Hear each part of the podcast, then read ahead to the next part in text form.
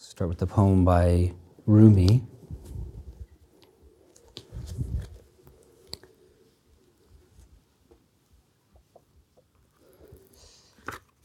And Coleman Barks named this a northern wind. a northern wind. Every second, the question comes How long will you stay dregs? Rise. Do not keep stirring the heavy sediment. Let the murkiness settle. Some torches, however, even when they burn with spirit, give off more smoke than light. Some torches, however, even when they burn, give off more smoke than light. But no matter how hard you stare into muddy water, you will not see the moon or the sun. A northern wind arrives that burnishes grief and opens the sky. The Spirit wants to walk out in that cleansing air and not come back? The spirit is a stranger trying to find a home somewhere that is not aware. Why keep grazing on why? Good falcon spirit, you have flown around foraging long enough. Swing back now toward the emperor's whistling. So today, the meditation virtues I want to talk about are bliss slash pleasure and play. There's an idea in Zen that, especially Zen in America, that we don't do bliss, which is a kind of stupid idea. And I think that that may have come from hippies eating mescaline and showing up in zendos, and the teachers not knowing what to do about that. It's true that it's not only about bliss or pleasure. It's not only about bliss or pleasure. Of course, that would be a big mistake, which very few people actually make, I think. In our practice, bliss is not hunted down, it's like a cat that comes and purrs in your lap because you're settled and you're not giving off too much neurosis. Bliss is how the Dharma purrs, how the body indwelling in Dharma purrs. And because the Dharma is always right here, there's always some purring. Even right now, even if you hadn't done sesshin, there'd still be some purring.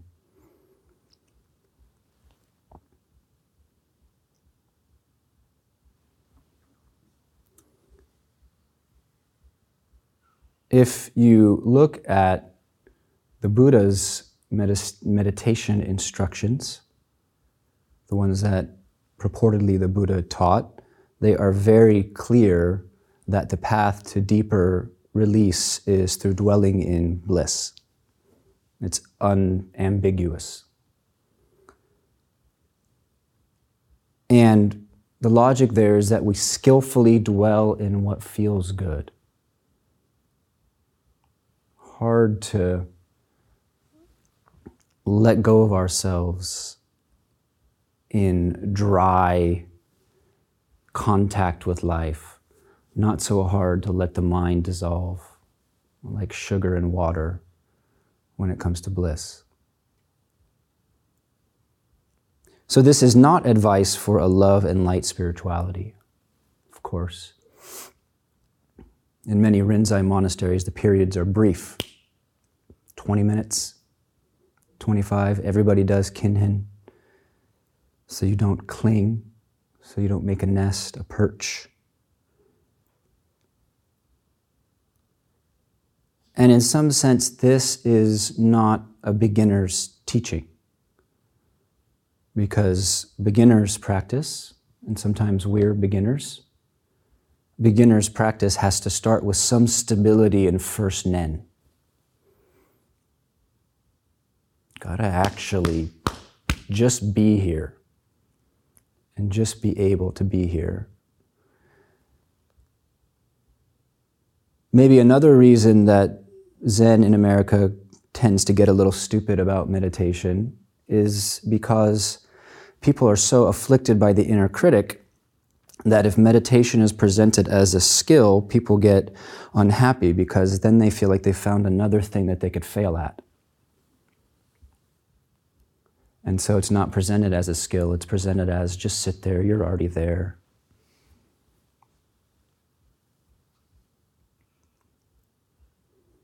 I happen to be leading an inner critic retreat next Saturday for anyone who's interested. A little plug.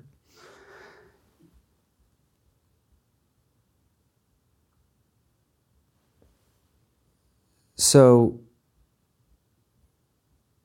we have to let go of the idea of no pain, no gain. I know I've said that a number of times, but that logic can fly under the radar. No pain, no gain.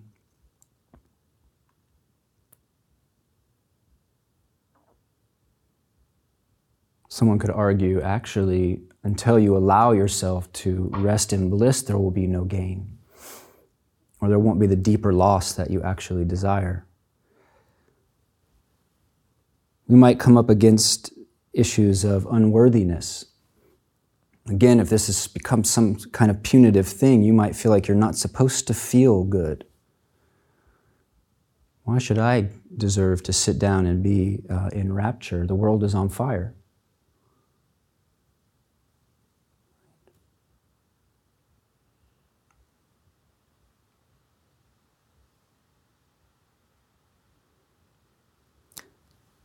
So, in many approaches to practice, we invite and we indwell with bliss as a solvent for fixation, for rigidity. I have a personal ethic that if I recommend a student do something, I practice it myself. So I was working with the bliss in the body yesterday, and it wasn't long after resting in the bliss in the body that all my tension went away. There's a little bit of sore shoulders from doing this. Because actually, that level of bliss is more fundamental, more fundamental body than the, the meat body, the physical body. We discover that.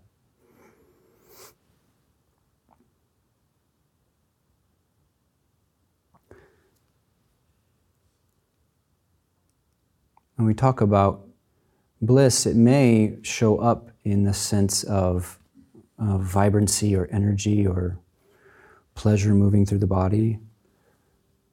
But even just the unfixated mind is itself a kind of bliss. If you notice that when you're chewing something over, both your face and your brain become like a fist or a raisin. They're a little bit That's attention. You could actually learn to subside some of the winds of the mind just by learning to relax your brain. So, in a way, it's, it's relative. What we call bliss is just the absence of tension, like an orgasm. Why does an orgasm feel good? Because there's a buildup and release of tension.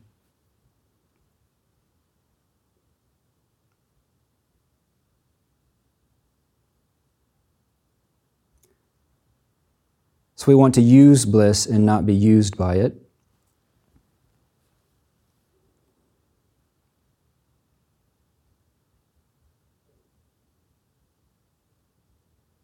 Let a teacher who you work with talk to you about that. Let me just practice with bliss for um, a second. So I'm going to invite you into a practice if you like. Begin by opening your eyes. And become aware of the space in the room.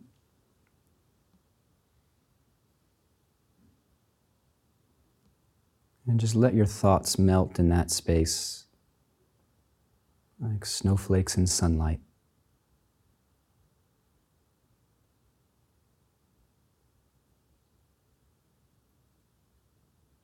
And just feel the quality of space. Feel the absence of mind seizing around something.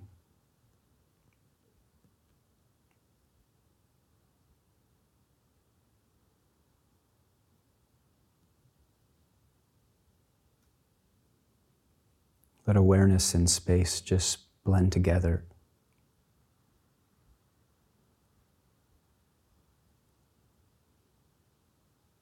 That's a kind of bliss. And then tune into your body.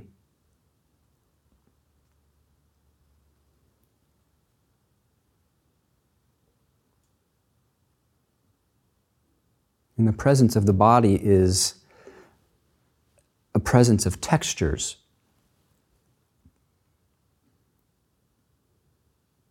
And tune into the textures of movement.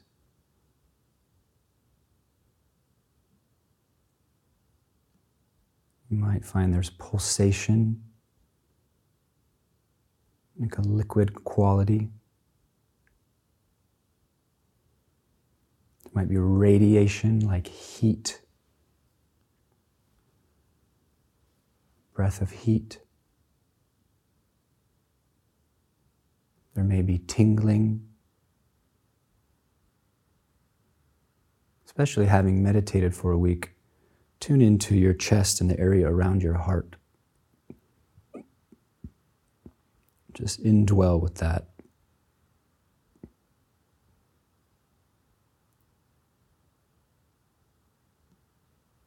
And if you find there's any movement of energy, relax into that energy.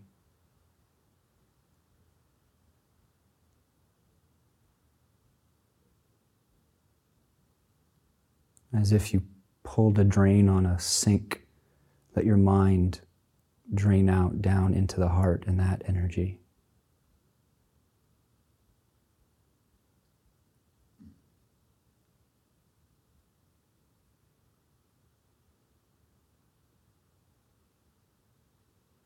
Listen to the sound of the wind.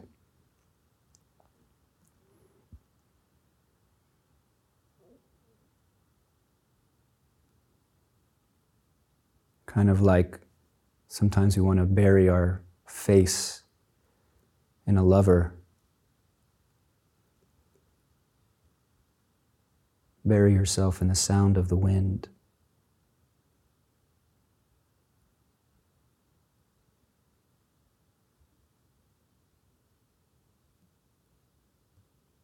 An old koan says, The wind moves through the old pine trees.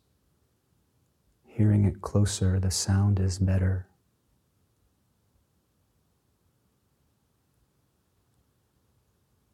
That sound is very close.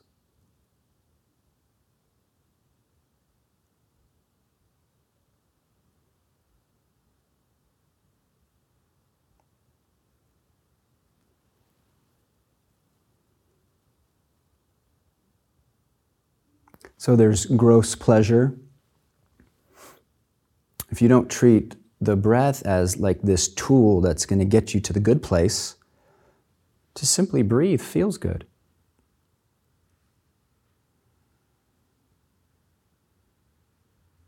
Each inhalation is this inner caress.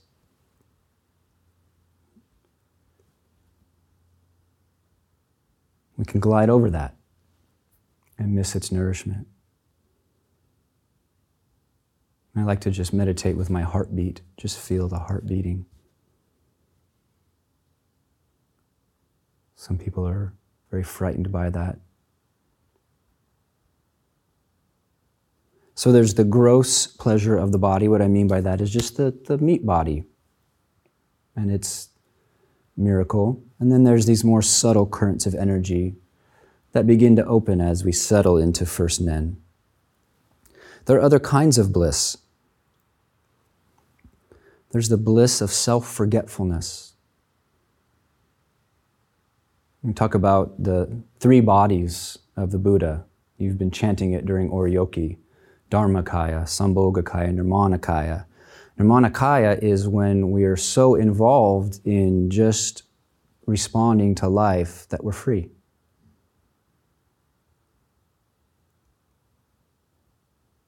Someone calls and we turn our head.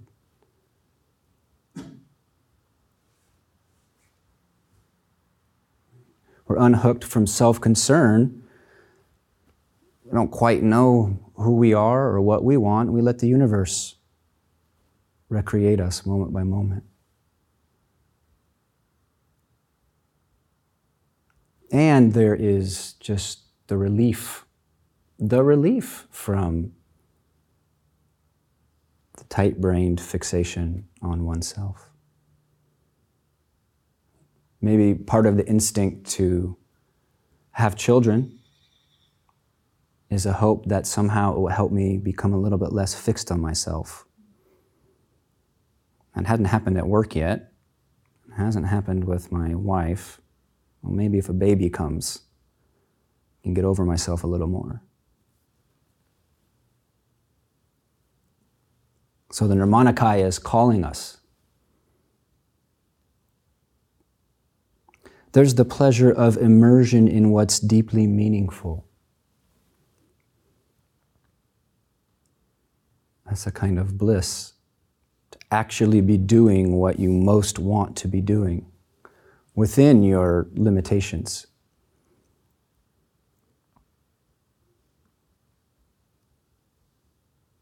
Ideally, that's a good part of what uh, ordination is. You've deeply committed to what you find uh, meaningful, and there's pleasure in that immersion. Ideally, that's what marriage is any kind of deep commitment. Art. A little bit more about bliss. I like to um, see what's in the media about meditation. This is an article, article, I don't forget the date, claiming that the introspective practice has completely changed his life Local Ellensburg, Washington man, Simon Tremor, told reporters Wednesday that his daily meditation routine was really helping himself was really helping him stay self-centered.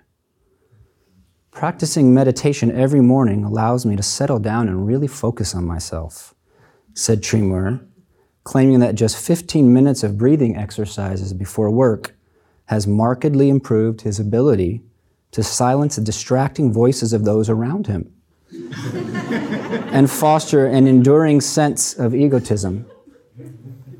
Before I know it, the needs and wants of others melt away entirely. the weight of their problems just disappears, and all that remains is the peaceful sense that the universe is made for no one but me. That's from uh, an article from America's most trusted news source, The Onion. Daily meditation really helping man stay self centered.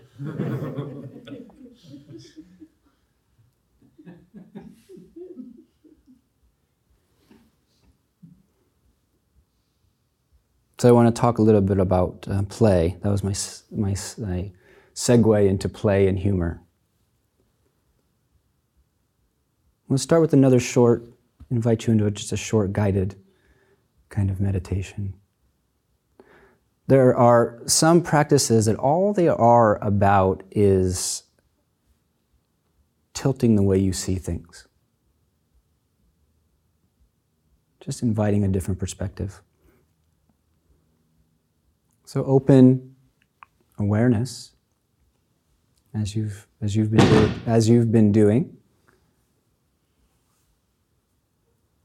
and just view the sensations of your body as a kind of play. That your body is sensations playing.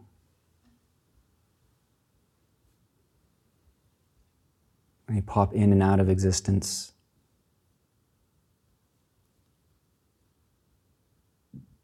When breath comes and then hides from you. The heart is dancing.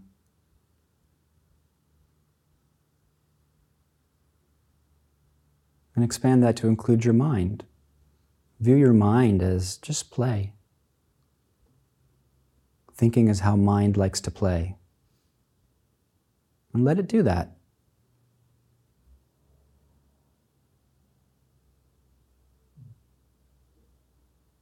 Mind plays in images and words and judgments and all that stuff.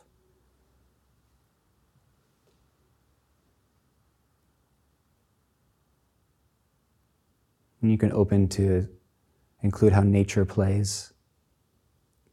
The wind is playing with the trees right now.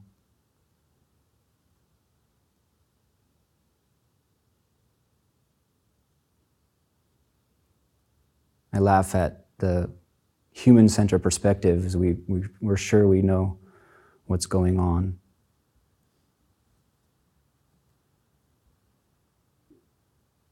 The forest might be just full of delight in what it's doing right now.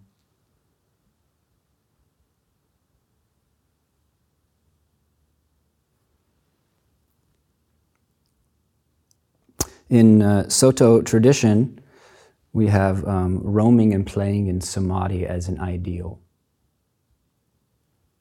Right? That when we're functioning freely, it's like play. It's like a bee going from flower to flower, right? The bee gets something, the flower gets something, but it's all light and easy. It's a mistake to think that somehow spirituality is disconnected from the, the realities of the world. Someone like um, Hongzhi, there's a story, I'm sorry if I'm not pronouncing that correctly. Hongzhi, there's a story that there was a great famine during a number of years at his monastery, and he had something like 1,500 practitioners, and it caused a controversy because he took away one of the meals of the monks in order to feed the village people. Because as a practitioner, you have a different kind of food.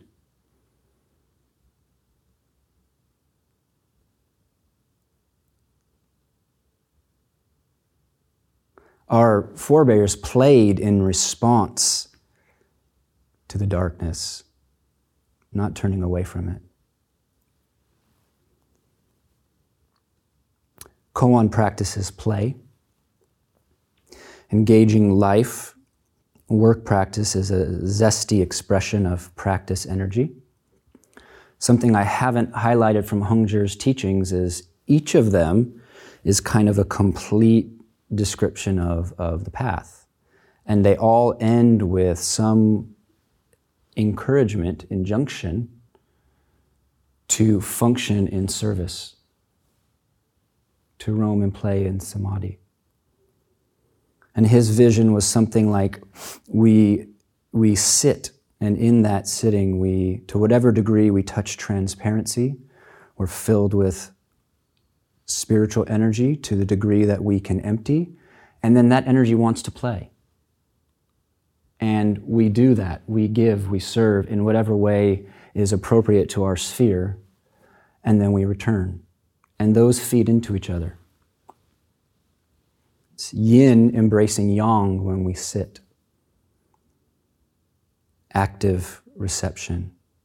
And then yang embracing yin when we serve, receptive action. And he envisions it as an alternation. Two sides of the circle.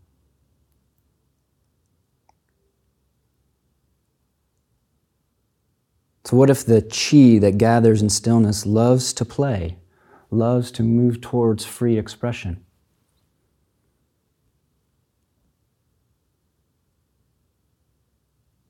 And what if it's our task to let it play and let it play in the most meaningful way that we can find? All beings dwell in your eyeball.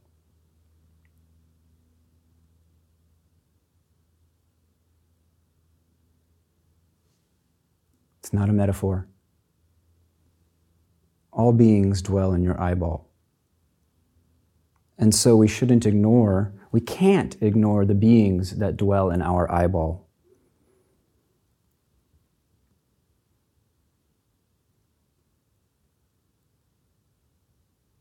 I believe the ancestors say that all we need to do is make sure we respond to the beings in our eyeball. And if we truly do that, that's, that's enough.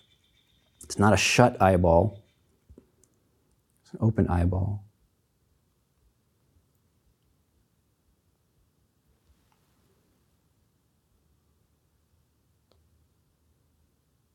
So you talk about one thing and you, you implicate the other. I want to say something about seriousness.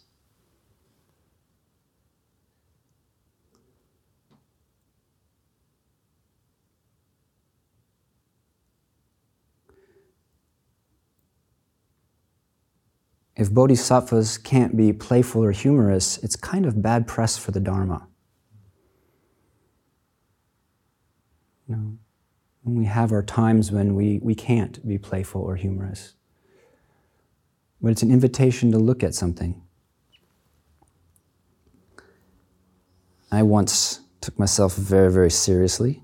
I was a very serious practitioner, or so I thought. So there's an affliction of seriousness.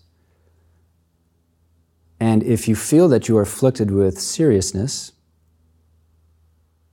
maybe it's not so easy to tell from the outside. Someone could have a very light heart and have a kind of stern demeanor. The reverse could be true as well. If there's the affliction of, of seriousness, you might ask, are you viewing something as more solid than it actually is? The world out there is fill in your blank.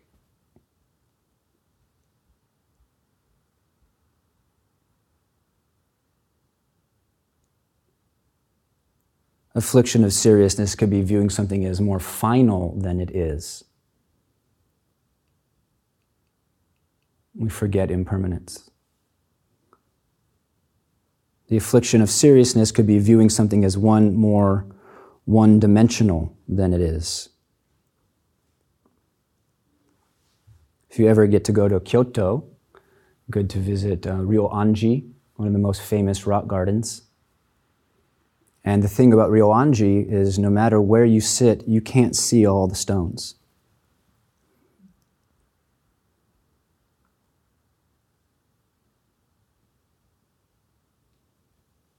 No matter where you sit, you can't see all the stones.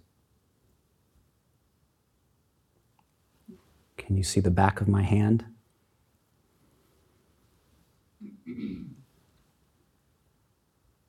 The affliction of seriousness could actually um, be that we're believing something is more important to the functioning of the universe than it actually is. I mean, on a just very mundane level, sometimes I plan my day and I, I schedule uh, whatever, and then I get all stressed out about this thing that I decided I had to do that has utterly no implication for anybody but my own thought process. I'm getting all irritated and angry at my girlfriend for trying to talk to me between appointments because I got to get to that thing that, oh, I decided I had to attend that free webinar on crystal healing.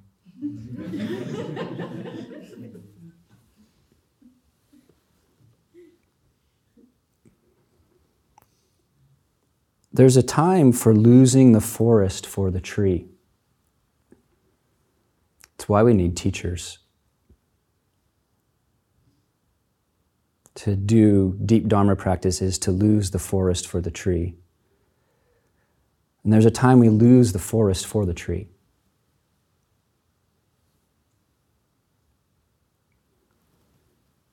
A simple way to work with all of this is just to ask, why am I so serious about this? Why am I so serious about this?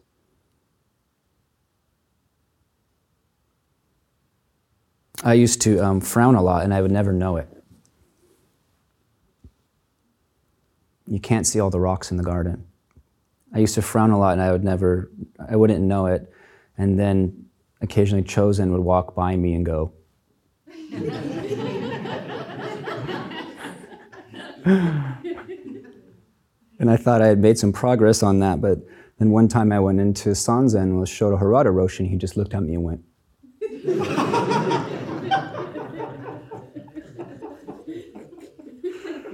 Granted, he would walk the Keisaku every day, and you did not want to be hit by that man.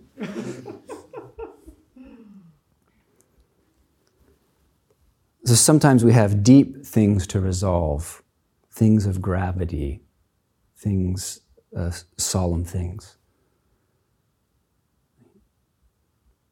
The near enemy of this kind of play would be uh, frivolity and not, for example, living in the fire of our longing and just being, you know, you know what frivolity is and how that's a strategy.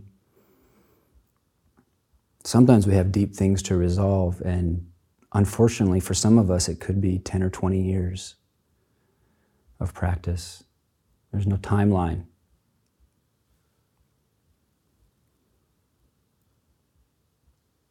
The idea is to give up wanting it to go away and to enter the koan that it presents. We live in solemn times. For some, it's a dilemma whether being lighthearted is even okay. So that's probably the 2022 reason why we shouldn't talk about bliss. All of you privileged Buddhists talking about bliss when the forests are being cut down, that kind of thing.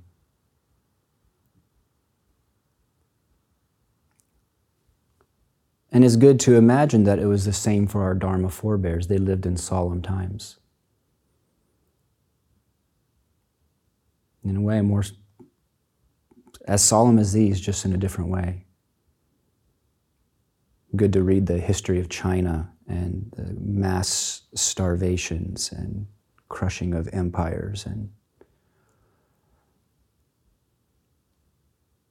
and the spirituality that flourished and was a refuge during those kind of times. Kind of interesting to, from our modern point of view, to look at people whose activism is contemplative life and go, ah, a bunch of spiritual bypassers. It's a Strange, strange conclusion. Our state of being or mind is like the painting on the wall of a room. Even if you don't spend time gazing at it, it puts its energy out into the space.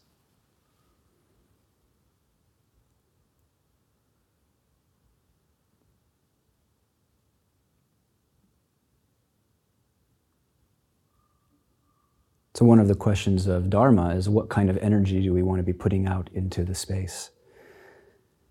Sometimes we have deep things to resolve, things of gravity, but we don't have to identify with them and they don't have to identify us.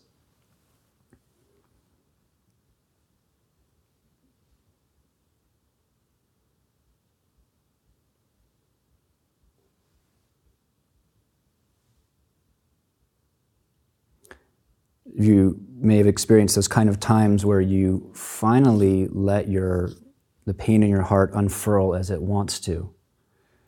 You stop fighting against it, and, and uh, kind of the way that grief can undo you, and the way, just like in sitting, we fight against being undone, we fight against grief undoing us.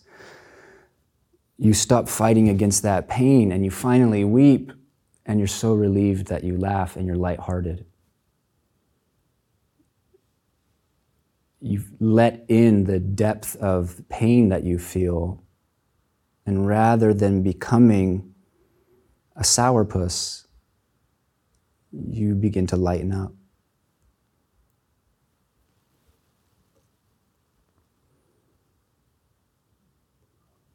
I'm going to share another article from America's most trusted news source, This one's called God Wonders What Happens to Humans After They Die. Calling it one of the greatest mysteries in life, the Lord God Almighty, our Heavenly Father, admitted Wednesday that He often wonders what happens to human beings after they die.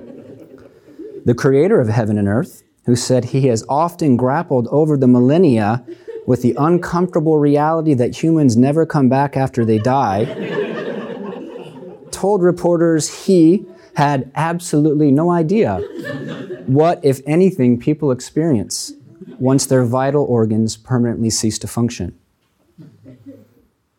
The Supreme Being said, Some say that when people die, that's the end, but who knows? Adding that no one in the world could say with any degree of certainty whether one's existence completely ceases with death. He said, Others say that at the moment they die, people walk toward a bright light and into another world. But the thing is, only the people who die are the ones who know. I just know that it would be awfully sad to think that when they pass on, they're gone forever. The God of Abraham said that the varied religious and spiritual beliefs about the afterlife held by his 7.1 billion human creations were nothing more than speculation. Before noting that he doesn't think science and philosophy have all the answers either.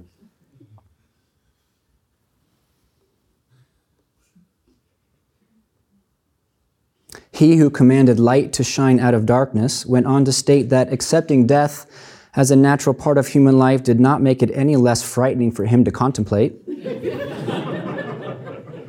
That's the troubling thing, he added. They're living and breathing one moment with all their thoughts and desires known to me, and then they're gone the next. Concluding that when it came to what he described as the great unknowable beyond, God said his guess was as good as anyone's.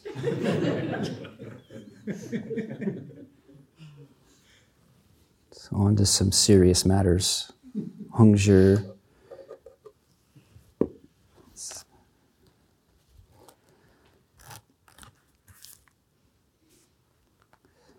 Hongzhi. This one is called The Misunderstanding of Many Lifetimes.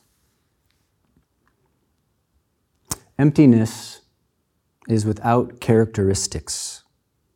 Illumination has no emotional sentimentality. With piercing, profound radiance, it mysteriously eliminates all disgrace.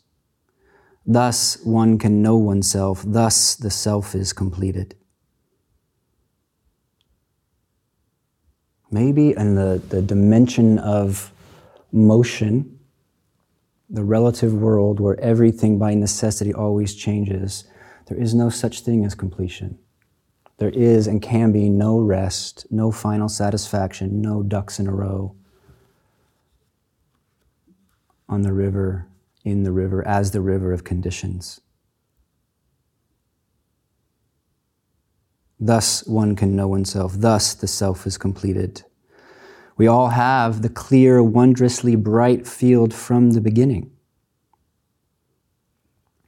Many lifetimes of misunderstanding come only from distrust, hindrance, and screens of confusion that we create in a scenario of isolation.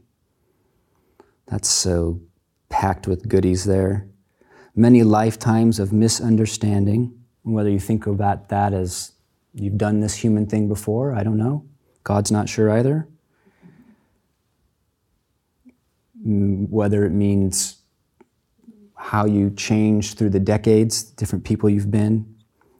Many lifetimes of misunderstanding come only from distrust. Stop there for a second. Distrust of what? What is it? What are we distrusting when we can't fully relax? What is it that we distrust when we can't let our mind dissolve like sugar in water?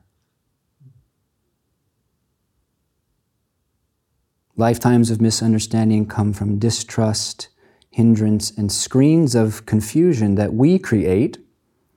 Now, this is not to say that all suffering comes from your own brain. We, we all weave